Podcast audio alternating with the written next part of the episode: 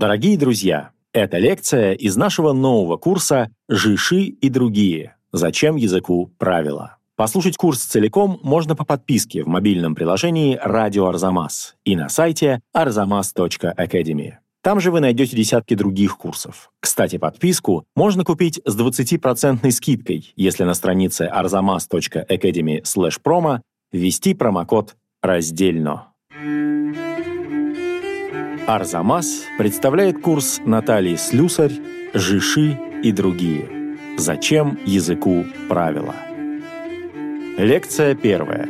Правдун намакаронился. Как дети учатся говорить на родном языке.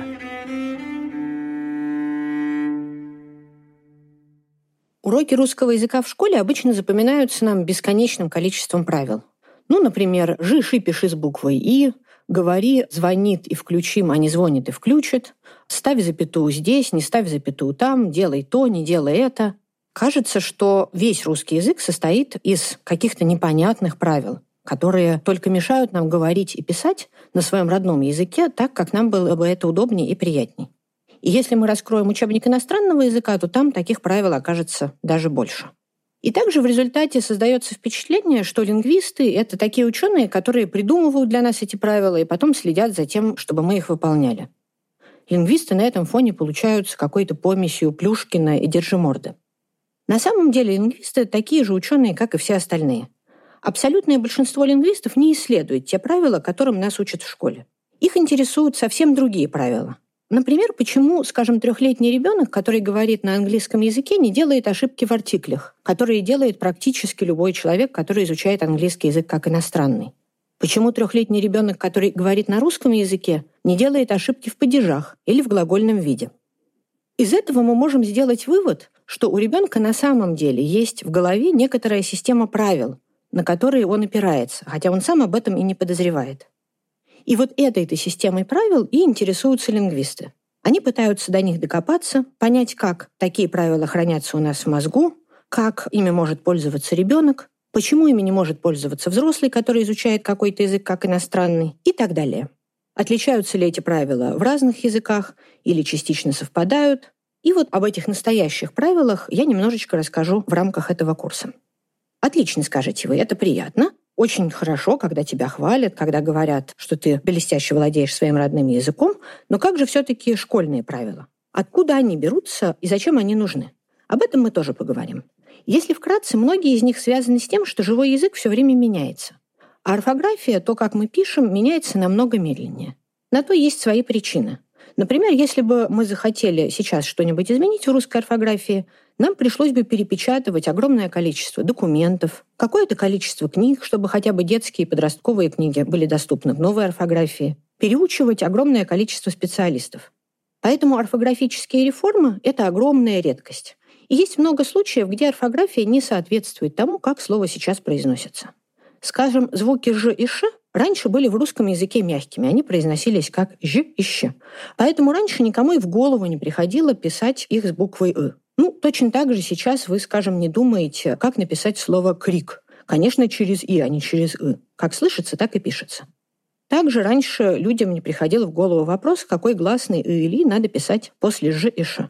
Дальше язык изменился, орфография осталась прежней, и теперь нам приходится заучивать все это как орфографическое правило.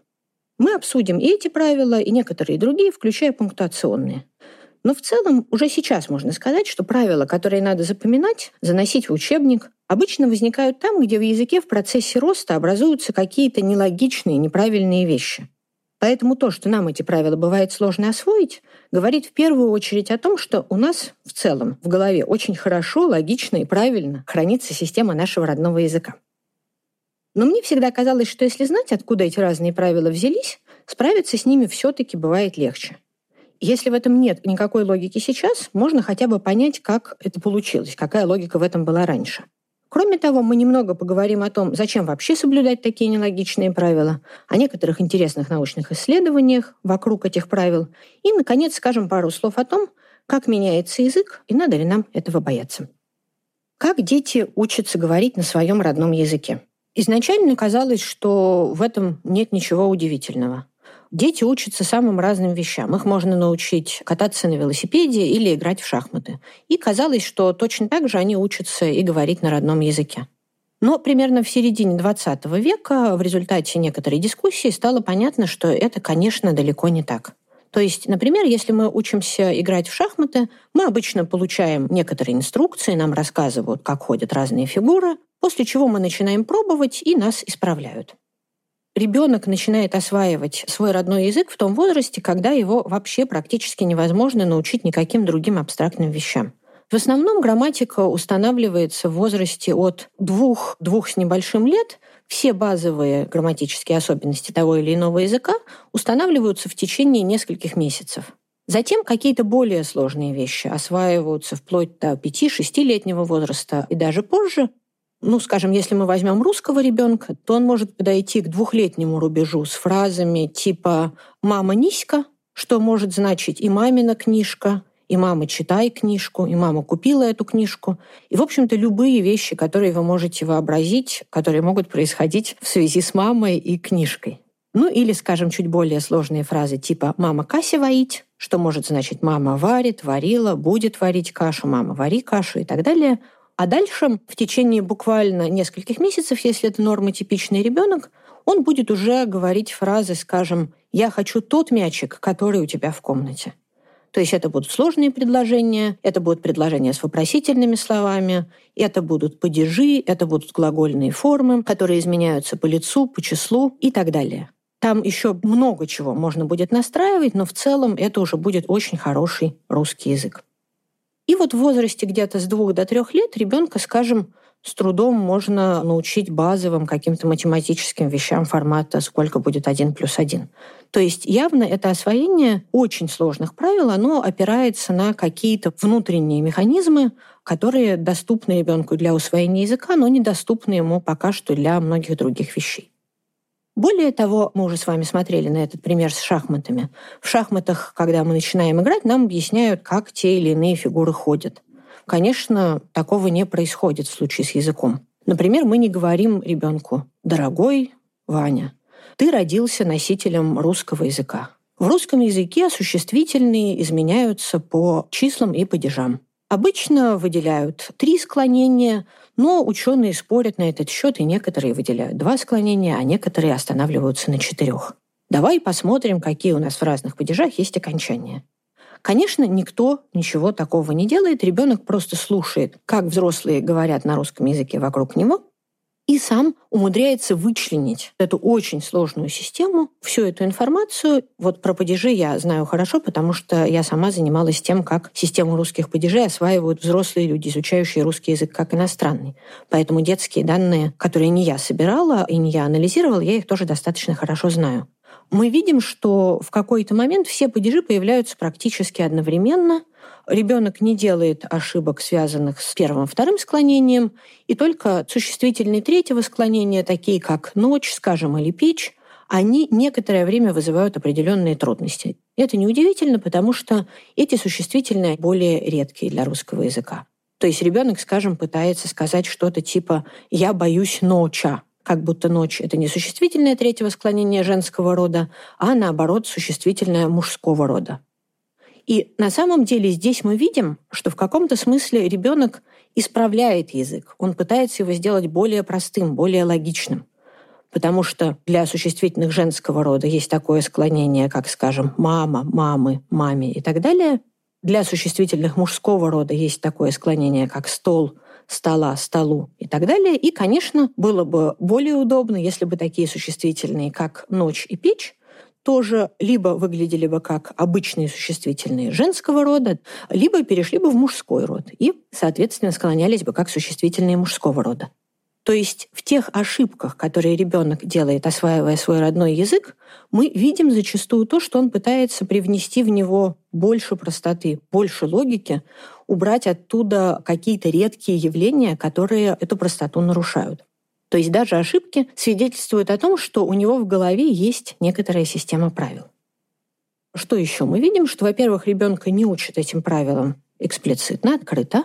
И кроме того, когда люди действительно заинтересовались тем, как дети осваивают свой родной язык, они увидели, что взрослые очень мало ребенка исправляют. То есть на том этапе, когда у ребенка идет активное освоение языка, если каждый раз, когда взрослый будет слышать типа «мама, Каська, воить», он будет говорить «нет, так говорить не надо».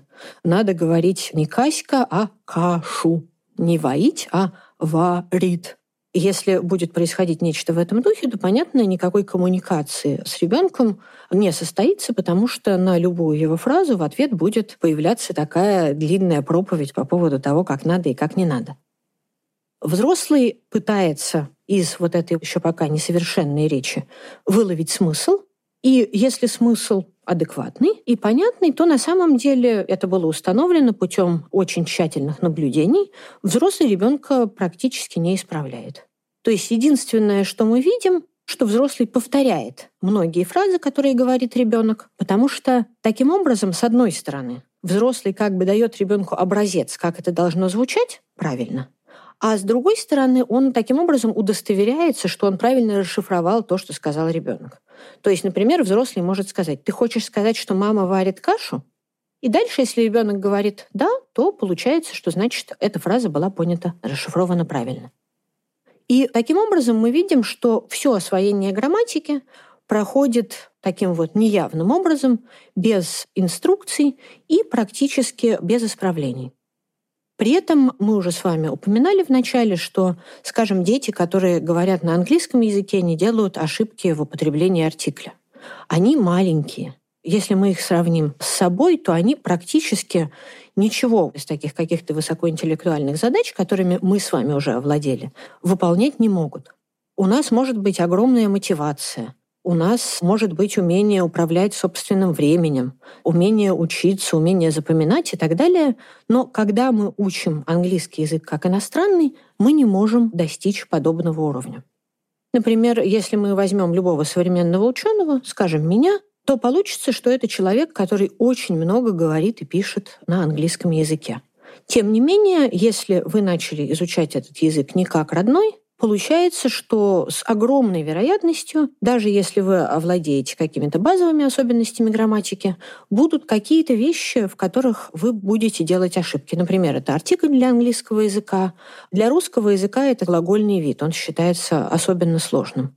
Или падежи у существительных, то есть какими-то простыми вещами. Человек, который изучает русский язык как иностранный, овладевает, но дальше начинаются практически непреодолимые сложности.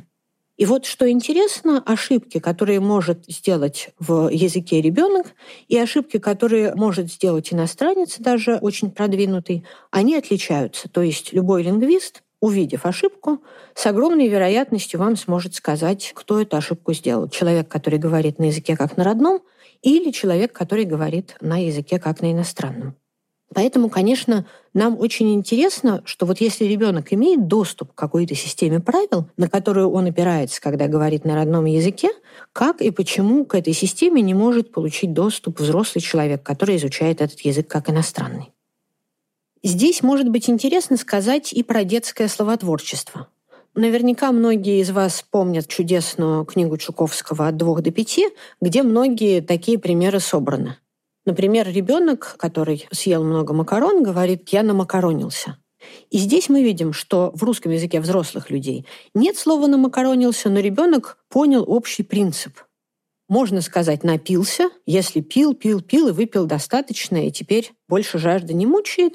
И, соответственно, он понимает принцип, он берет слово «макароны» и делает из этого слово «намакаронился», и любому человеку абсолютно очевидно, что это слово должно значить. Ел, ел, ел макароны и, наконец, наконец, съел их столько, что больше макарон уже не хочется. Практически с любым примером детского словотворчества мы видим, что ребенок понимает глубинную логику языка, что он прекрасно может предсказать, что получившееся слово будет значить, и, что особенно поразительно и показательно, мы тоже с вами прекрасно понимаем, что оно должно значить. Именно потому, что это опирается на какие-то глубинные принципы и правила, которые действуют в данном языке.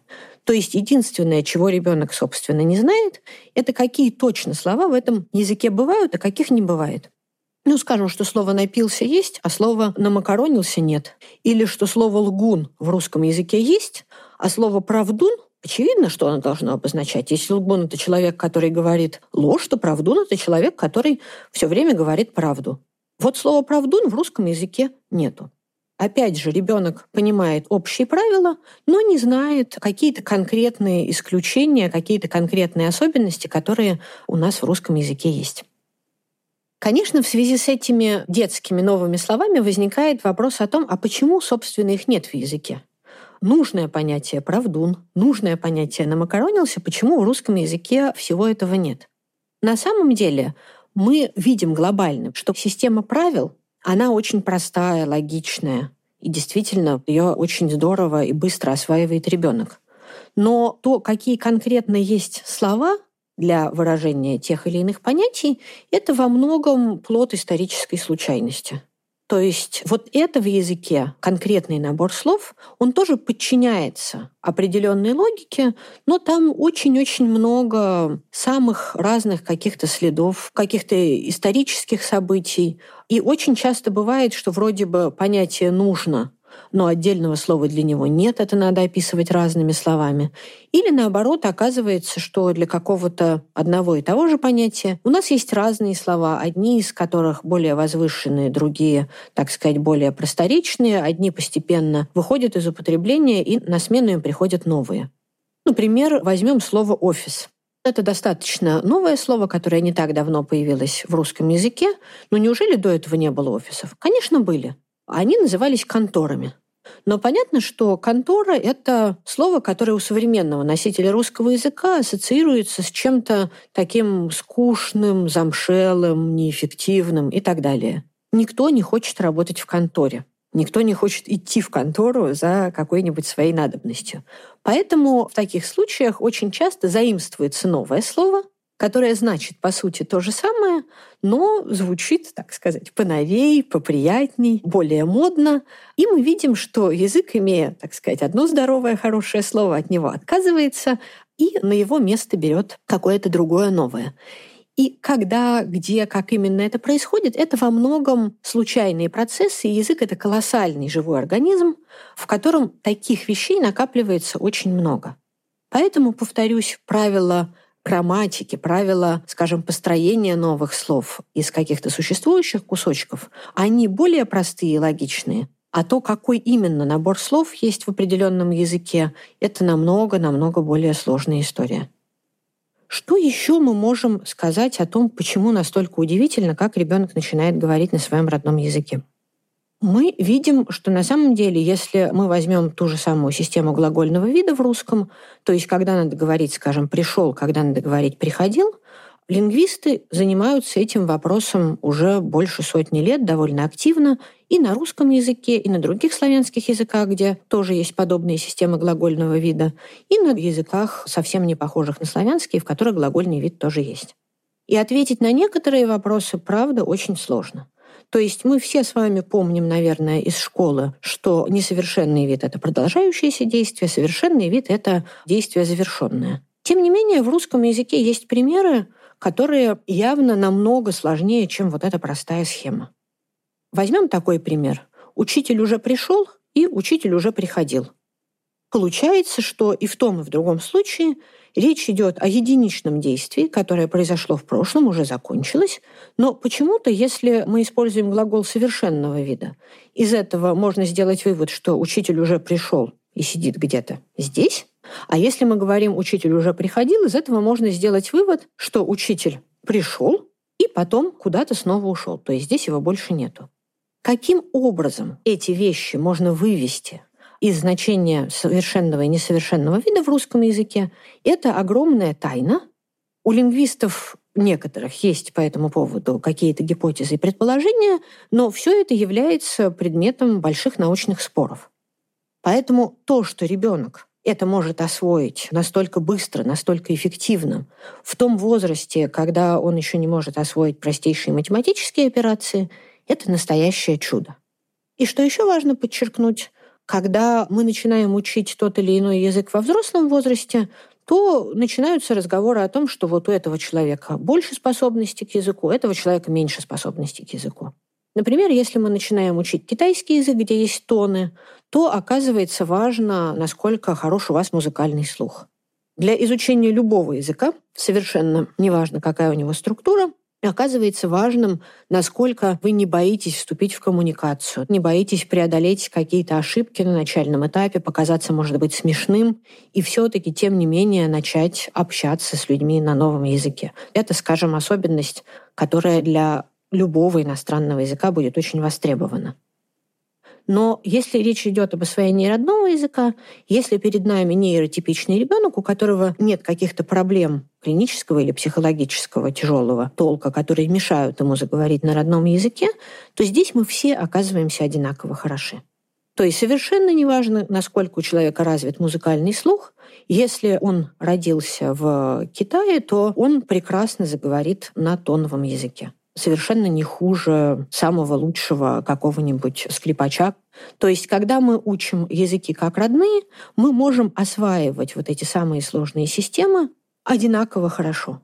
А дальше уже, когда мы их изучаем как иностранные, между нами возникают самого разного толка различия. Что еще тут можно рассказать интересного? Например, когда мы смотрим на детей, у которых есть проблемы со слухом или со зрением, они, можно сказать, не отстают от детей, у которых таких проблем нет, в рамках того, что мы можем назвать широкая норма. То есть понятно, что кто-то заговорит быстрее, кто-то чуть-чуть медленнее, но если мы примерно прикинем, когда дети должны заговорить, освоить те или иные конструкции на своем родном языке, то вот дети, у которых проблемы со зрением, попадают в эту норму, и дети, у которых проблемы со слухом, тоже в нее попадают, если им с самого начала будет предоставлена возможность осваивать жестовый язык. Здесь очень важно, что человеку должен быть дан доступ к языку, то есть он должен находиться в нужный момент в среде, в которой говорят на том языке, который он в силу своих каких-то физических способностей способен освоить. И дальше, если такая возможность ему будет дана, он будет прекрасным учеником. То есть мы все здесь совершенно оказываемся равны. Понятно, что когда мы пытаемся понять, что значит то или иное слово, для зрячего человека очень важно, что ему доступна не только та информация, до чего он может дотянуться руками, но и огромное количество дополнительных вещей, которые он вокруг себя видит на некотором расстоянии. В случае с проблемами со зрением этой информации может оказаться намного меньше, но система настолько совершенная, что она может преодолеть все эти препятствия, и все равно человек в нужном возрасте прекрасно говорит на своем родном языке. Что же может помешать человеку освоить свой родной язык? На самом деле здесь есть, насколько мы можем судить, всего одно принципиальное ограничение, и это то, что связано с так называемым временным окном, критическим или сенситивным периодом. У человека есть какой-то период, в течение которого он должен оказаться погружен в среду людей, которые говорят на том или ином языке. Откуда мы знаем о существовании такого периода? Из самых разных источников. Во-первых, есть такие достаточно ужасные истории, когда, например, дети оказываются изолированы в силу каких-то тяжелых болезней или безумия своих родителей или опекунов, которые с ними должным образом не общаются и изолируют их от внешнего мира.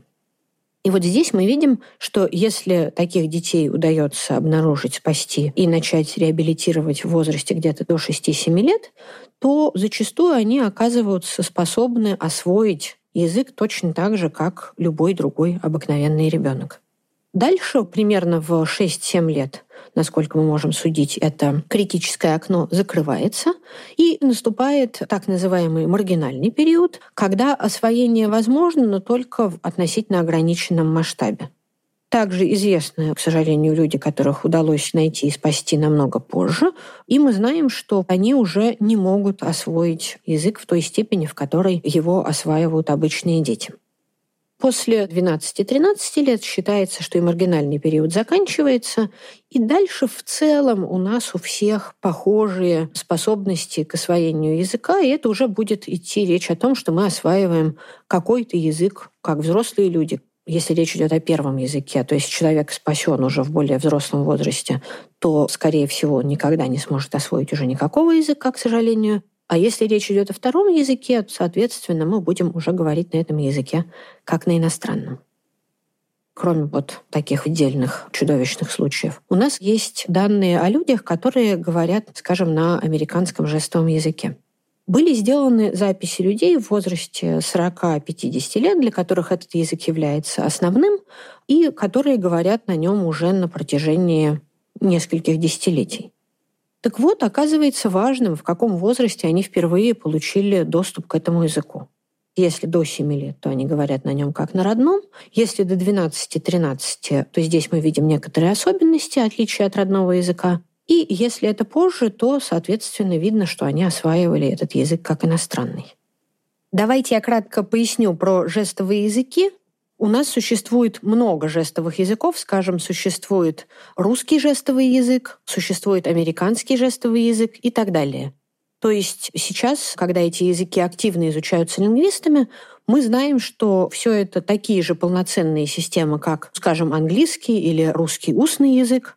И, соответственно, эти языки, так же как английский и русский, в чем-то похожи, в чем-то отличаются друг от друга. В каждом из них есть свой словарь, хотя есть какие-то заимствования, совпадения, перекрытия. И в каждом из этих языков есть своя грамматика, которая во многом точно такая же сложная, как грамматика устного русского или английского языка, просто немножечко другая. Если переехать в какую-то новую страну, то если ребенок переезжает в возрасте до шести-семи лет и там погружается в новую языковую среду, то есть не сидит со своими родителями и другими знакомыми дома, где он не может, так сказать, получить полноценный доступ к новому языку, то с большой вероятностью он может заговорить на этом новом языке как на родном.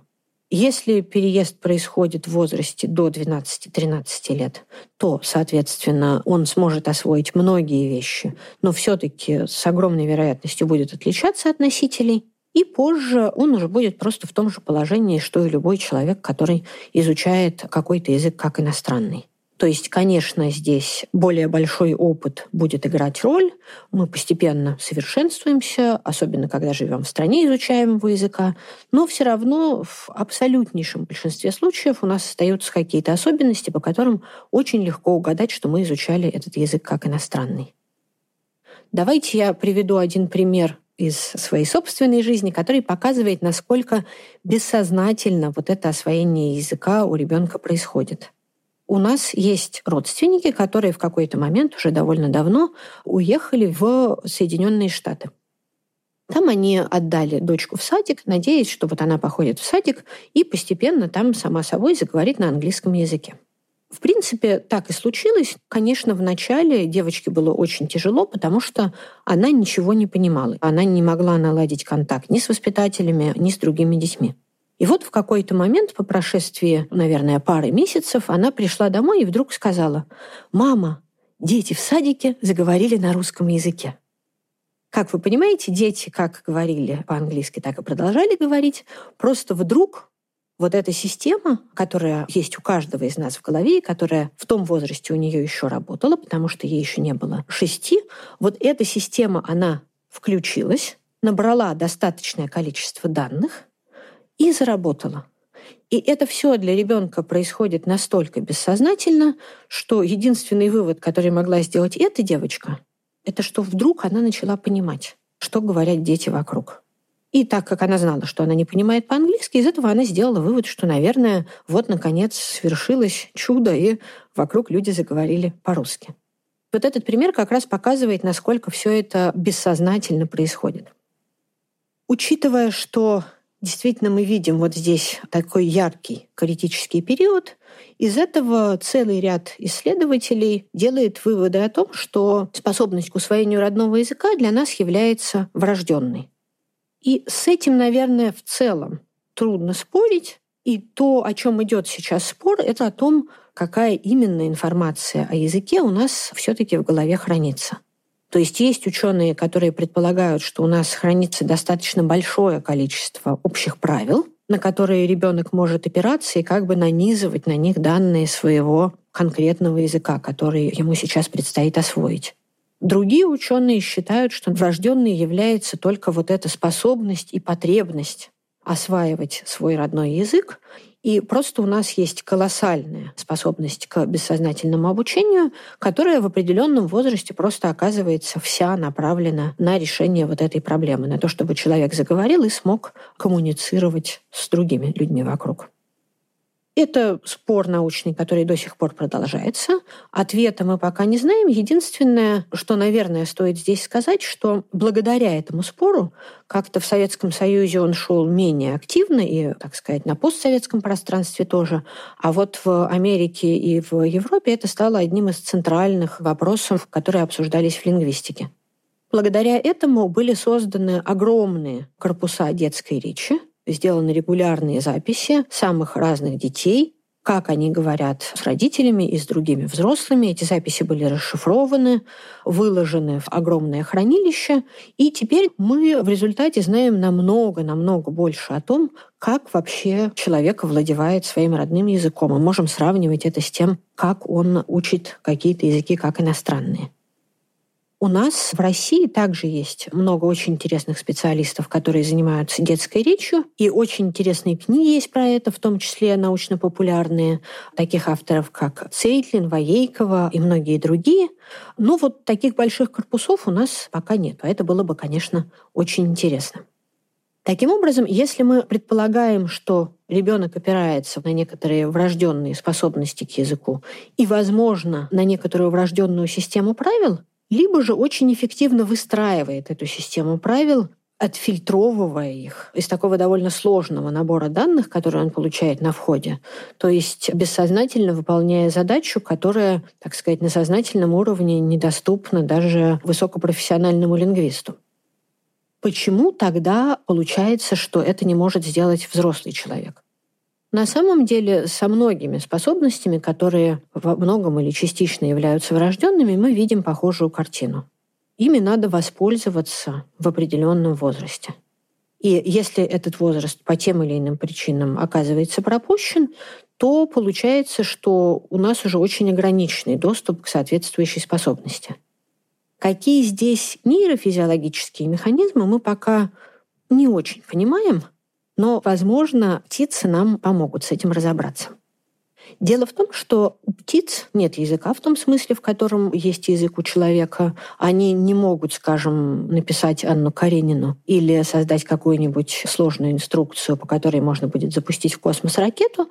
Но, тем не менее, у многих птиц, таких как соловей или полосатый воробей, есть достаточно сложно устроенные песни.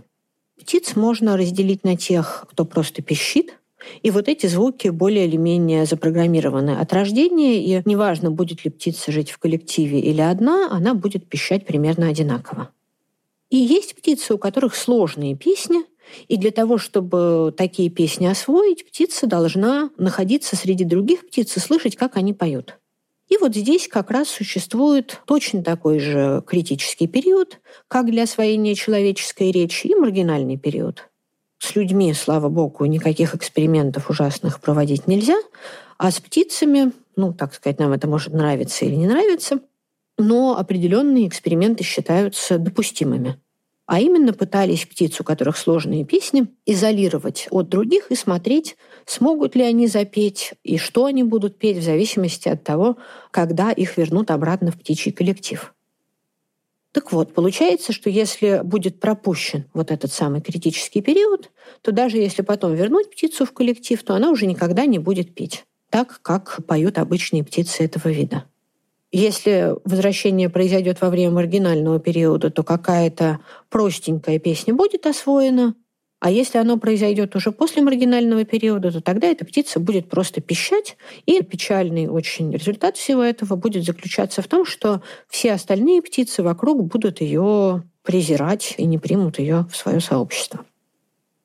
Но глядя на птиц и на то, в частности, что у них происходит в мозгу, когда это временное окно еще открыто и когда оно начинает закрываться, мы, возможно, в итоге узнаем, что же все-таки происходит в голове у человека, когда вот эти бессознательные механизмы усвоения языка у него еще работают, когда постепенно доступ к ним начинает закрываться, и чем таким образом все-таки отличается ребенок, который учит свой родной язык, от взрослого, который изучает какой-то язык как иностранный.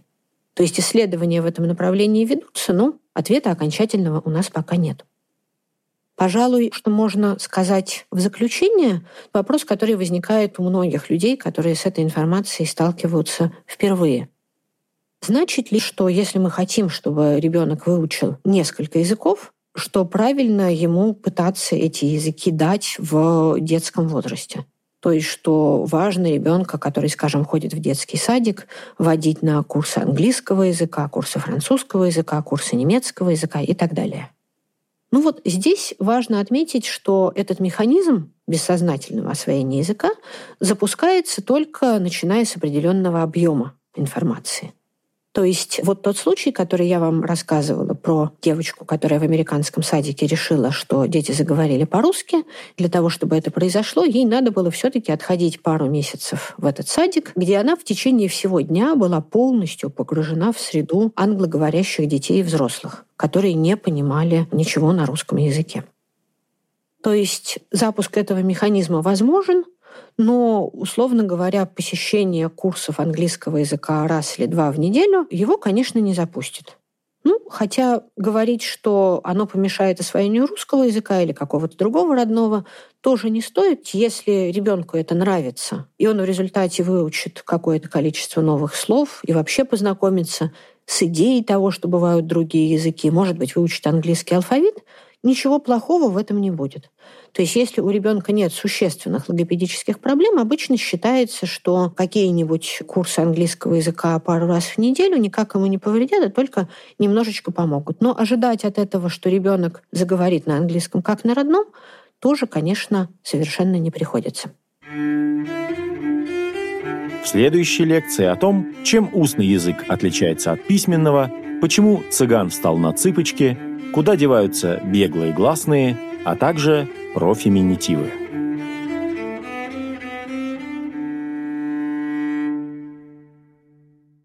Напоминаем вам, что курс целиком можно послушать в приложении «Радио Arzamas» и на сайте арзамас точка академи. И что если ввести промокод «Раздельно» на странице арзамас точка академи слэш промо, вы сможете подписаться на него с двадцатипроцентной скидкой.